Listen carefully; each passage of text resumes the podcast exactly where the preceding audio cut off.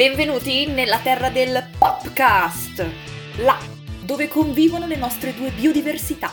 Siamo portatrici sane di differenze abissali. A me l'onore di presentarvi la mia compagna di viaggio. Alexa, da molto prima di Amazon, competitiva per natura, lunatica per principio, è la perfettina. Perfettina. Che vi ruba la cioccolata, con la testa sulle spalle, ma la lingua lunga. È con grandissimo piacere che vi presento Federica, dai disgusti facili, Polemica. dalla nascita, amante esclusiva dei cani e della Juventus. È sempre stata quella intelligente che non si applicava, ma ora, nel cassetto oltre ai sogni, ha un 110 lode. Siamo accomunate dal sarcasmo e da 19 lunghissimi anni di amicizia, ma ne abbiamo solo 25. Se il popolo non va al podcast, il podcast va al popolo. Se il popolo non va al podcast, il podcast va al popolo. Se il popolo non va al podcast, il podcast va al popolo.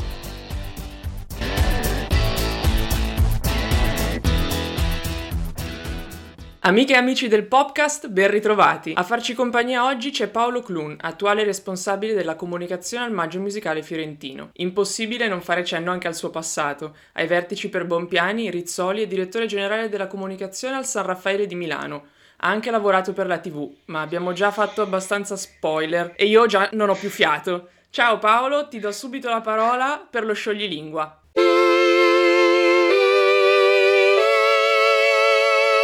Scalda la mascella, streccia la lingua e rischiara la voce, che il battesimo del fuoco abbia inizio.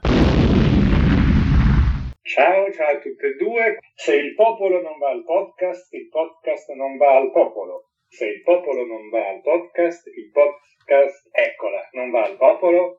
Se il popolo non va al podcast, il podcast va al popolo. Avrei detto podcast come voi, ma come ho detto podcast e mi sono anche sbagliato. Vabbè, fa niente, io un po' mi sto già sfregando le mani perché sono contenta quando riusciamo a mettere in difficoltà i nostri ospiti. Seppur apparentemente lunga, pensate, la presentazione che abbiamo fatto del nostro ospite non è ancora completa. Paolo infatti ha anche una laurea in medicina che però è nel cassetto ed è un giornalista pubblicista iscritto all'albo. Allora, quando e come hai capito che cosa avresti davvero voluto fare nella vita? Mm, è un po', un po' difficile, però sono molto adatto al bla bla bla.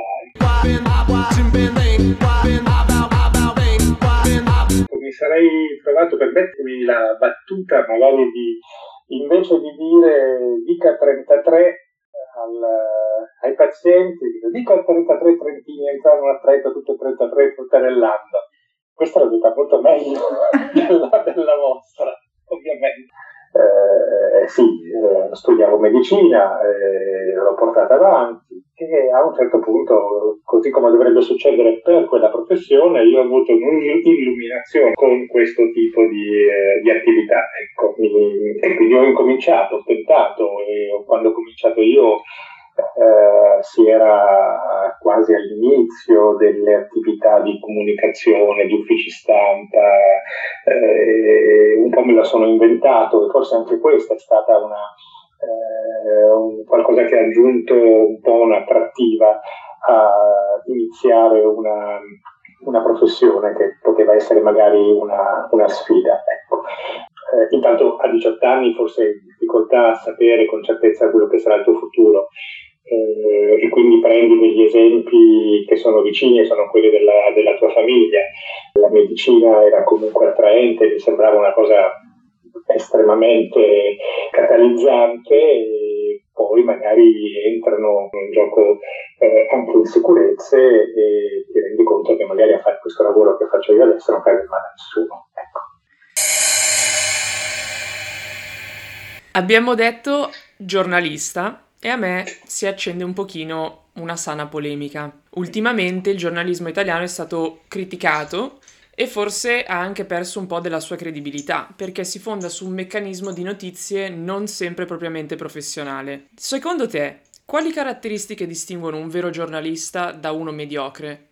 Prima di tutto deve essere la correttezza, la correttezza e l'onestà eh, nel riportare le notizie o nel trovarle. Un buon giornalista credo debba essere curioso, deve essere propositivo, eh, deve appunto sua, deve essere un, un investigatore, deve avere a cuore la, la verità, deve avere a cuore la, la conoscenza, deve essere eh, in grado di riportare le, le, notizie in maniera giusta, citando le fonti, documentandosi. Eh, sono certo del fatto che ci sia una rottura tra la, tra la professione e il, e il, pubblico di lettori, di ascoltatori, di spettatori, se a seconda del, del tipo di, di, strumento al quale andiamo. I, i, bravi, I, bravi, giornalisti sono, li riconosci subito, sanno parlare, sanno coinvolgerti, sanno attrarti, e gli altri si improvvisano. Altra cosa straordinaria, qui lo spelling ci vuole tutto, straordinaria, è una tua parentesi di vita professionale e personale con Oriana Fallaci. Oltre a raccontare al nostro pubblico il motivo che ti ha portato sulla sua strada, ti andrebbe di raccontarci un ricordo inedito che conservi preziosamente di lei? Per caso mi ci sono, mi ci sono avvicinato. Devo dire che molta della mia, le molte tappe della mia carriera eh, sono state dettate dal caso della fortuna. Alla Fallaci mi ci sono avvicinato per puro caso, nel senso ho risposto a una telefonata. Ero uh, al, Corriere, al Corriere della Sera, l'amministratore delegato del Corriere cercava una mia collega che non c'era e noi avevamo l'ufficio fianco a fianco e, e il telefono squillava, squillava, squillava, squillava. Le pareti degli uffici non sono estremamente isolate, quindi questo trillo continuo eh, mi aveva innervosito e quindi sono andato nell'ufficio di Francesca, ho alzato il telefono e ho risposto. Sono Paolo, poi aspetta ti passo la Pallacci. Da lì, eh, da lì fino al momento, l'ultimo momento della, della vita della signora, io le sono stato abbastanza accanto, partecipe di molta della sua uh, produzione e attività. Qual è la seconda parte della domanda? Un ricordo inedito. Un ricordo inedito. Allora, di ricordi inediti facciamo così. Mano destra o mano sinistra, ditemi voi. Sinistra. Mano sinistra. Che dito? Medio.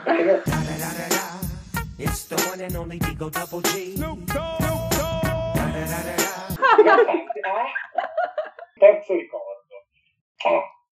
Eh, lei era sospettosissima ogni volta, mi mandava, mandava me ad aprire la porta, scampanellano, prima attenzione, attenzione, qui non deve aprire, non deve dire niente, non devi dire niente, non devi aprire, devi mandare via, io non aspetto nessuno. Vado ad aprire la porta, vado ad aprire la porta, socchiudo appena appena appena appena appena e che c'era dall'altra parte? Sofia Loren. Ladies and gentlemen, Miss Sofia Loren. Che è entrata e sono state amicissime, si sono fatte un caffè, si sono messe a chiacchierare, loro da una parte, io dall'altra parte, così a casa sua certo queste cose accadevano queste cose bizzarre, avranno bevuto probabilmente oltre il caffè anche lo champagne di cui era una grande vitrice, le piaceva molto, a casa sua non mancava mai, eh, diceva anzi che era come una medicina, era terapeutico. Beh, ma noi abbiamo già imparato una cosa, sempre rispondere al telefono. Anche se non è il tuo, rispondi al telefono perché chissà mai chi c'è dall'altra parte. Ecco. Passiamo adesso a un altro capitolo della tua carriera, quello del teatro alla Scala. Però milanese io, milanese Alexa, noi ci siamo sempre sentite un, un po' turiste, quindi chiediamo a te di raccontarci un po' com'è lavorarci e di cosa ti occupavi. Perché vi sentite delle turiste al Teatro alla Scala? No, eh, è la casa per antonomasia della musica, è uno dei simboli eh, mondiali della musica classica e dell'opera. Cosa facevo io? Ho cominciato per quel caso di cui dicevo prima, dalla, porta, dalla porticina di servizio. Sono entrato eh, facendo la maschera eh, sul consiglio e spinta di mia nonna. Cominciai da lì una serie fortunata di eh, eventi ha fatto sì che facessi la maschera per un po' di tempo e poi cominciassi una piccola eh, carriera che è stata poi la, la, un'occasione che mi ha permesso, mi ha invitato a valutare una strada diversa rispetto a quella della medicina. Ovviamente. Ho cominciato come collaboratore in ufficio stampa, eh, ho imparato un po' il mestiere e da lì sono passato in sovrintendenza, sono poi tornato in ufficio stampa e ci sono rimasto fino a che non, non ho ricevuto una telefonata. Ho pensato di poter evitare di farmi confondere con i velluti, gli ori, eh, i, i, palchi del teatro, del quale ormai ero simbiotico, e di andare a lavorare da un'altra parte, in una situazione culturalmente sempre affine, quindi in, una, in alcune case editrici eh, interessanti. Parlo troppo e perdo sempre il filo, ci vuole uno stacco musicale. Ta-ta-ta-ta. Ta-ta-ta-ta. Ta-ta-ta-ta. Guarda, forse poi useremo proprio questo. Usando un registro comunque teatrale direi di cambiare scena, passando dal teatro alla televisione. Prima, durante la tua presentazione, abbiamo dato un piccolo indizio, ora è arrivato il momento di svelare le carte sul tavolo. Si parla di TV, si parla di X Factor.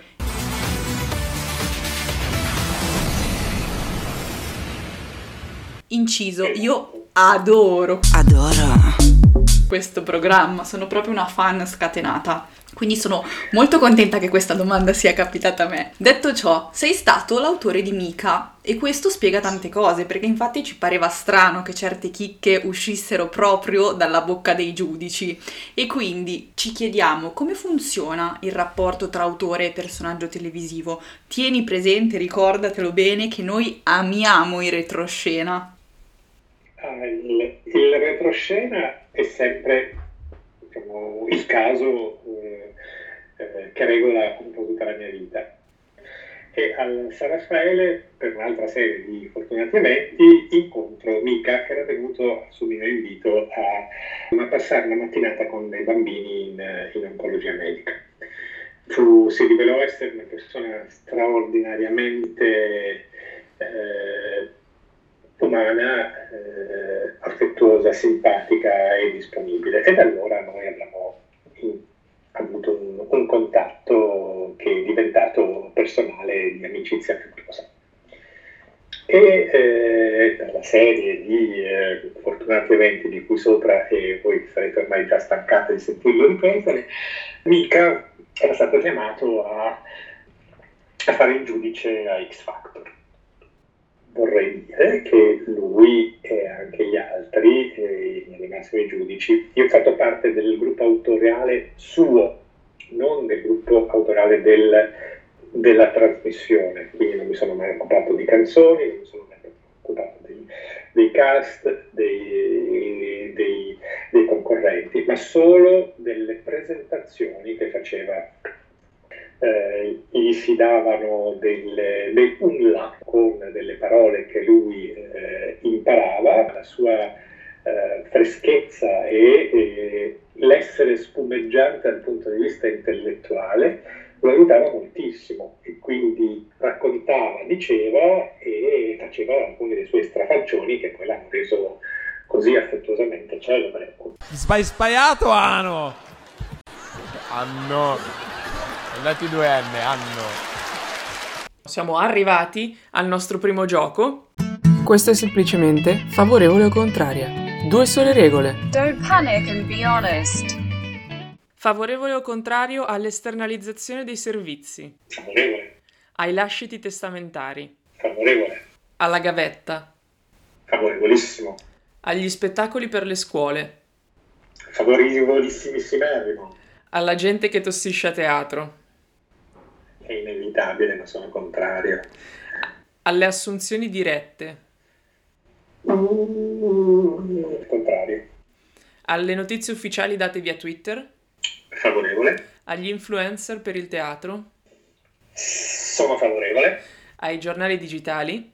Favorevole, certo. Ai giornalisti di gossip. Un po' di, vaga, di divagazione va, va sempre bene, il pettegolezzo è sempre piaciuto a tutti. Favorevole. Direi di riprendere in mano le redini dell'intervista e parliamo dell'oggi, del tuo presente. Spesso alle persone che ricoprono dei ruoli dirigenziali, come nel tuo caso, viene posta una domanda. E allora chi siamo noi per fermare questo flusso? Qual è la giornata tipo del responsabile della comunicazione al Maggio Musicale Fiorentino? Ah, eh, comincia presto, devi cominciare a leggere i giornali, quindi la mattina comunque leggo un primo piano, eh, stilo una prima rassegna stampa che trasmetto. Continuo una rassegna stampa invece più scientifica che eh, abbraccia il mondo del, del teatro e della musica e altrettanto questi li trasmetto. Dopodiché vado in teatro e il bello di questo lavoro è che non c'è un piano prestabilito, si vede quello che c'è da fare. C'è una, un periodo di pianificazione perché bisogna far, promuovere eh, la programmazione, quindi gli spettacoli che ci sono, gli artisti che partecipano, eh, coinvolgerli in attività eh, che servono per poter far parlare del titolo del concerto o quant'altro le interviste che, che vengono richieste, le interviste che proponi. Una cosa che mi piace del mio lavoro è che effettivamente non c'è un giorno uguale all'altro. Sei chiamato a pensare, sei chiamato a, eh, a immaginare delle cose, a magari inventarti delle possibilità eh, per far sì che nasca l'interesse verso, il, eh, verso l'istituzione o verso il prodotto dell'istituzione, quindi verso lo spettacolo. Rimanendo su questa linea, noi vogliamo sì. chiederti come si imposta un tone of voice efficace per un teatro, perché ci incuriosisce veramente tanto sapere come fate a mantenerlo coerente e a mantenerlo efficace. Dipende dal pubblico a cui ti rivolgi. Cioè, il, il teatro è un'istituzione eh, seria, quindi deve mantenersi comunque entro certi limiti. E però il pubblico è un pubblico eh, eterogeneo per età, per formazione, per interessi. Eh, quindi c'è che raggiunga il pubblico differente. L'abbonato del teatro ha bisogno di un certo tipo di approccio, magari formale, magari eh, un po' più istituzionale. Il, eh, il giovane ragazzo non si trova eh, a suo agio in un certo tipo di, di linguaggio e quindi deve essere un pochino più, più immediato, più semplice, più, eh, più attrattivo. Eh, a proposito di millennials, noi siamo millennials, no? E abbiamo fatto questa pensata, cioè scaturita questa folle idea. Folle, folle, folle idea! Da dei nostri eh? astrusi ragionamenti. Ma pensi che possa essere una valida strategia quella di coinvolgere un influencer? Certo che è eh, una buona strategia. Bisogna trovare quelle, le persone adatte, bisogna trovare quelli che sono disponibili eh, anche e bisogna trovare anche quelli che non ti stracostano. Eh, tanti più followers hanno, tanto più il loro intervento eh, ha, un, ha, un, valore. Eh, ma penso sempre che debba essere fatto cercando di salvare al massimo la sincerità della, della, per, essere, per, essere, credibile.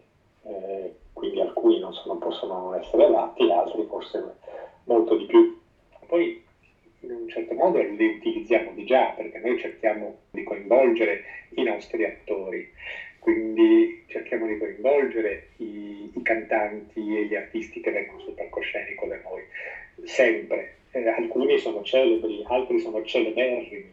Eh, abbiamo coinvolto l'ultima volta che, che è venuto Placido Domingo. Eh, quindi è di per sé un influencer, ovviamente, ma non raggiunge tutti eh, proprio tutti, raggiungere una fetta di, di un pubblico eh, forse eh, già di per sé targetizzato. Anche perché è difficile mettere d'accordo tutti. Non, non esiste. Non, questo è eh, soprattutto da quando sono a Firenze, città eh, straordinariamente bella e attraente e con un pubblico molto eh, molto di carattere, mi sono reso conto che non, non mette mai d'accordo nessuno. Il teatro non si rivolge esclusivamente al, al territorio e basta, cioè varca i propri confini, ma ovviamente guarda all'Italia in generale e anche a, al turismo che magari viene in, viene in città. Fin qui sei sopravvissuto alla grandissima tra le nostre grinfie. Vediamo se continua ad andare così anche con il nostro cavallo di battaglia. È arrivato il momento di Hot potato. dove l'unica regola è rispondere alla stessa velocità con cui si lancerebbe una patata bollente. Il successo è? Non lo so. Fingi di parlare in cinese.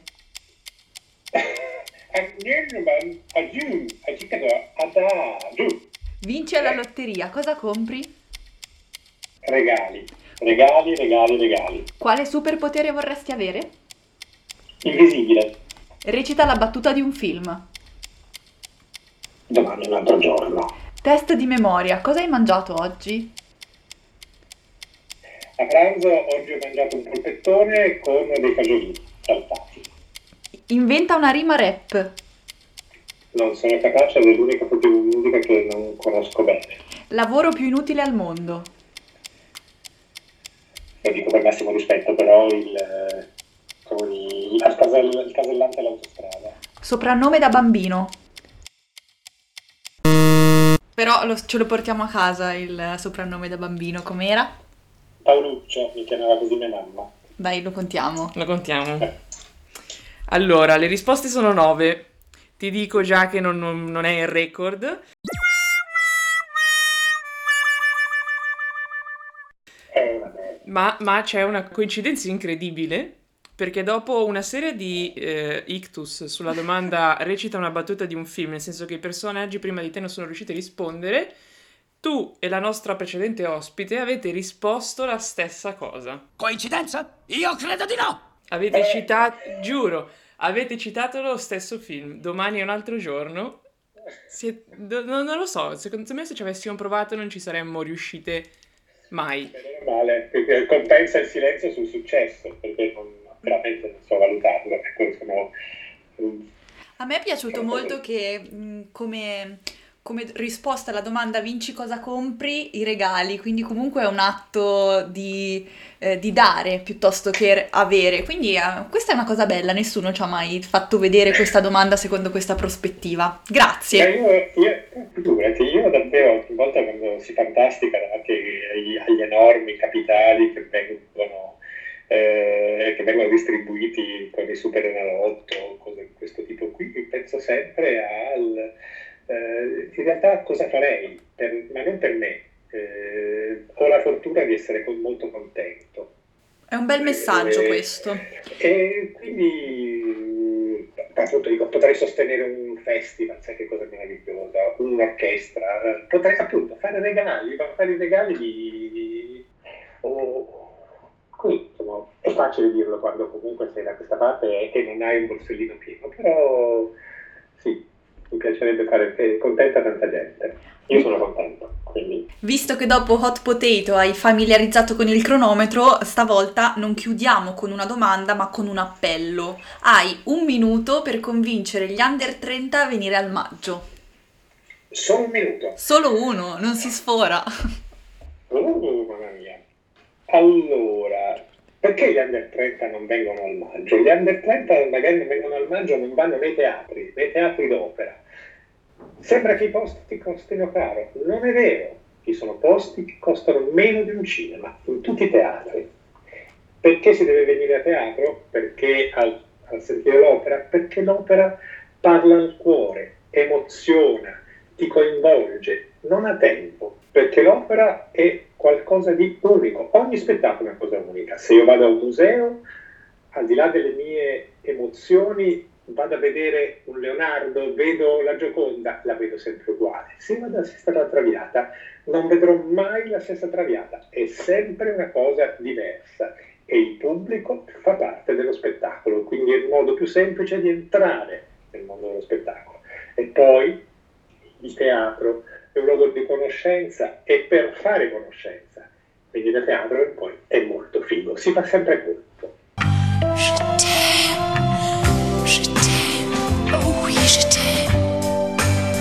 Vuoi fare colpo? Vai a teatro. Porta il tuo compagno, la tua compagna, il tuo fidanzato, la tua fidanzata, il tuo amico, la tua amica, te lo puoi permettere e riuscirai comunque contenta.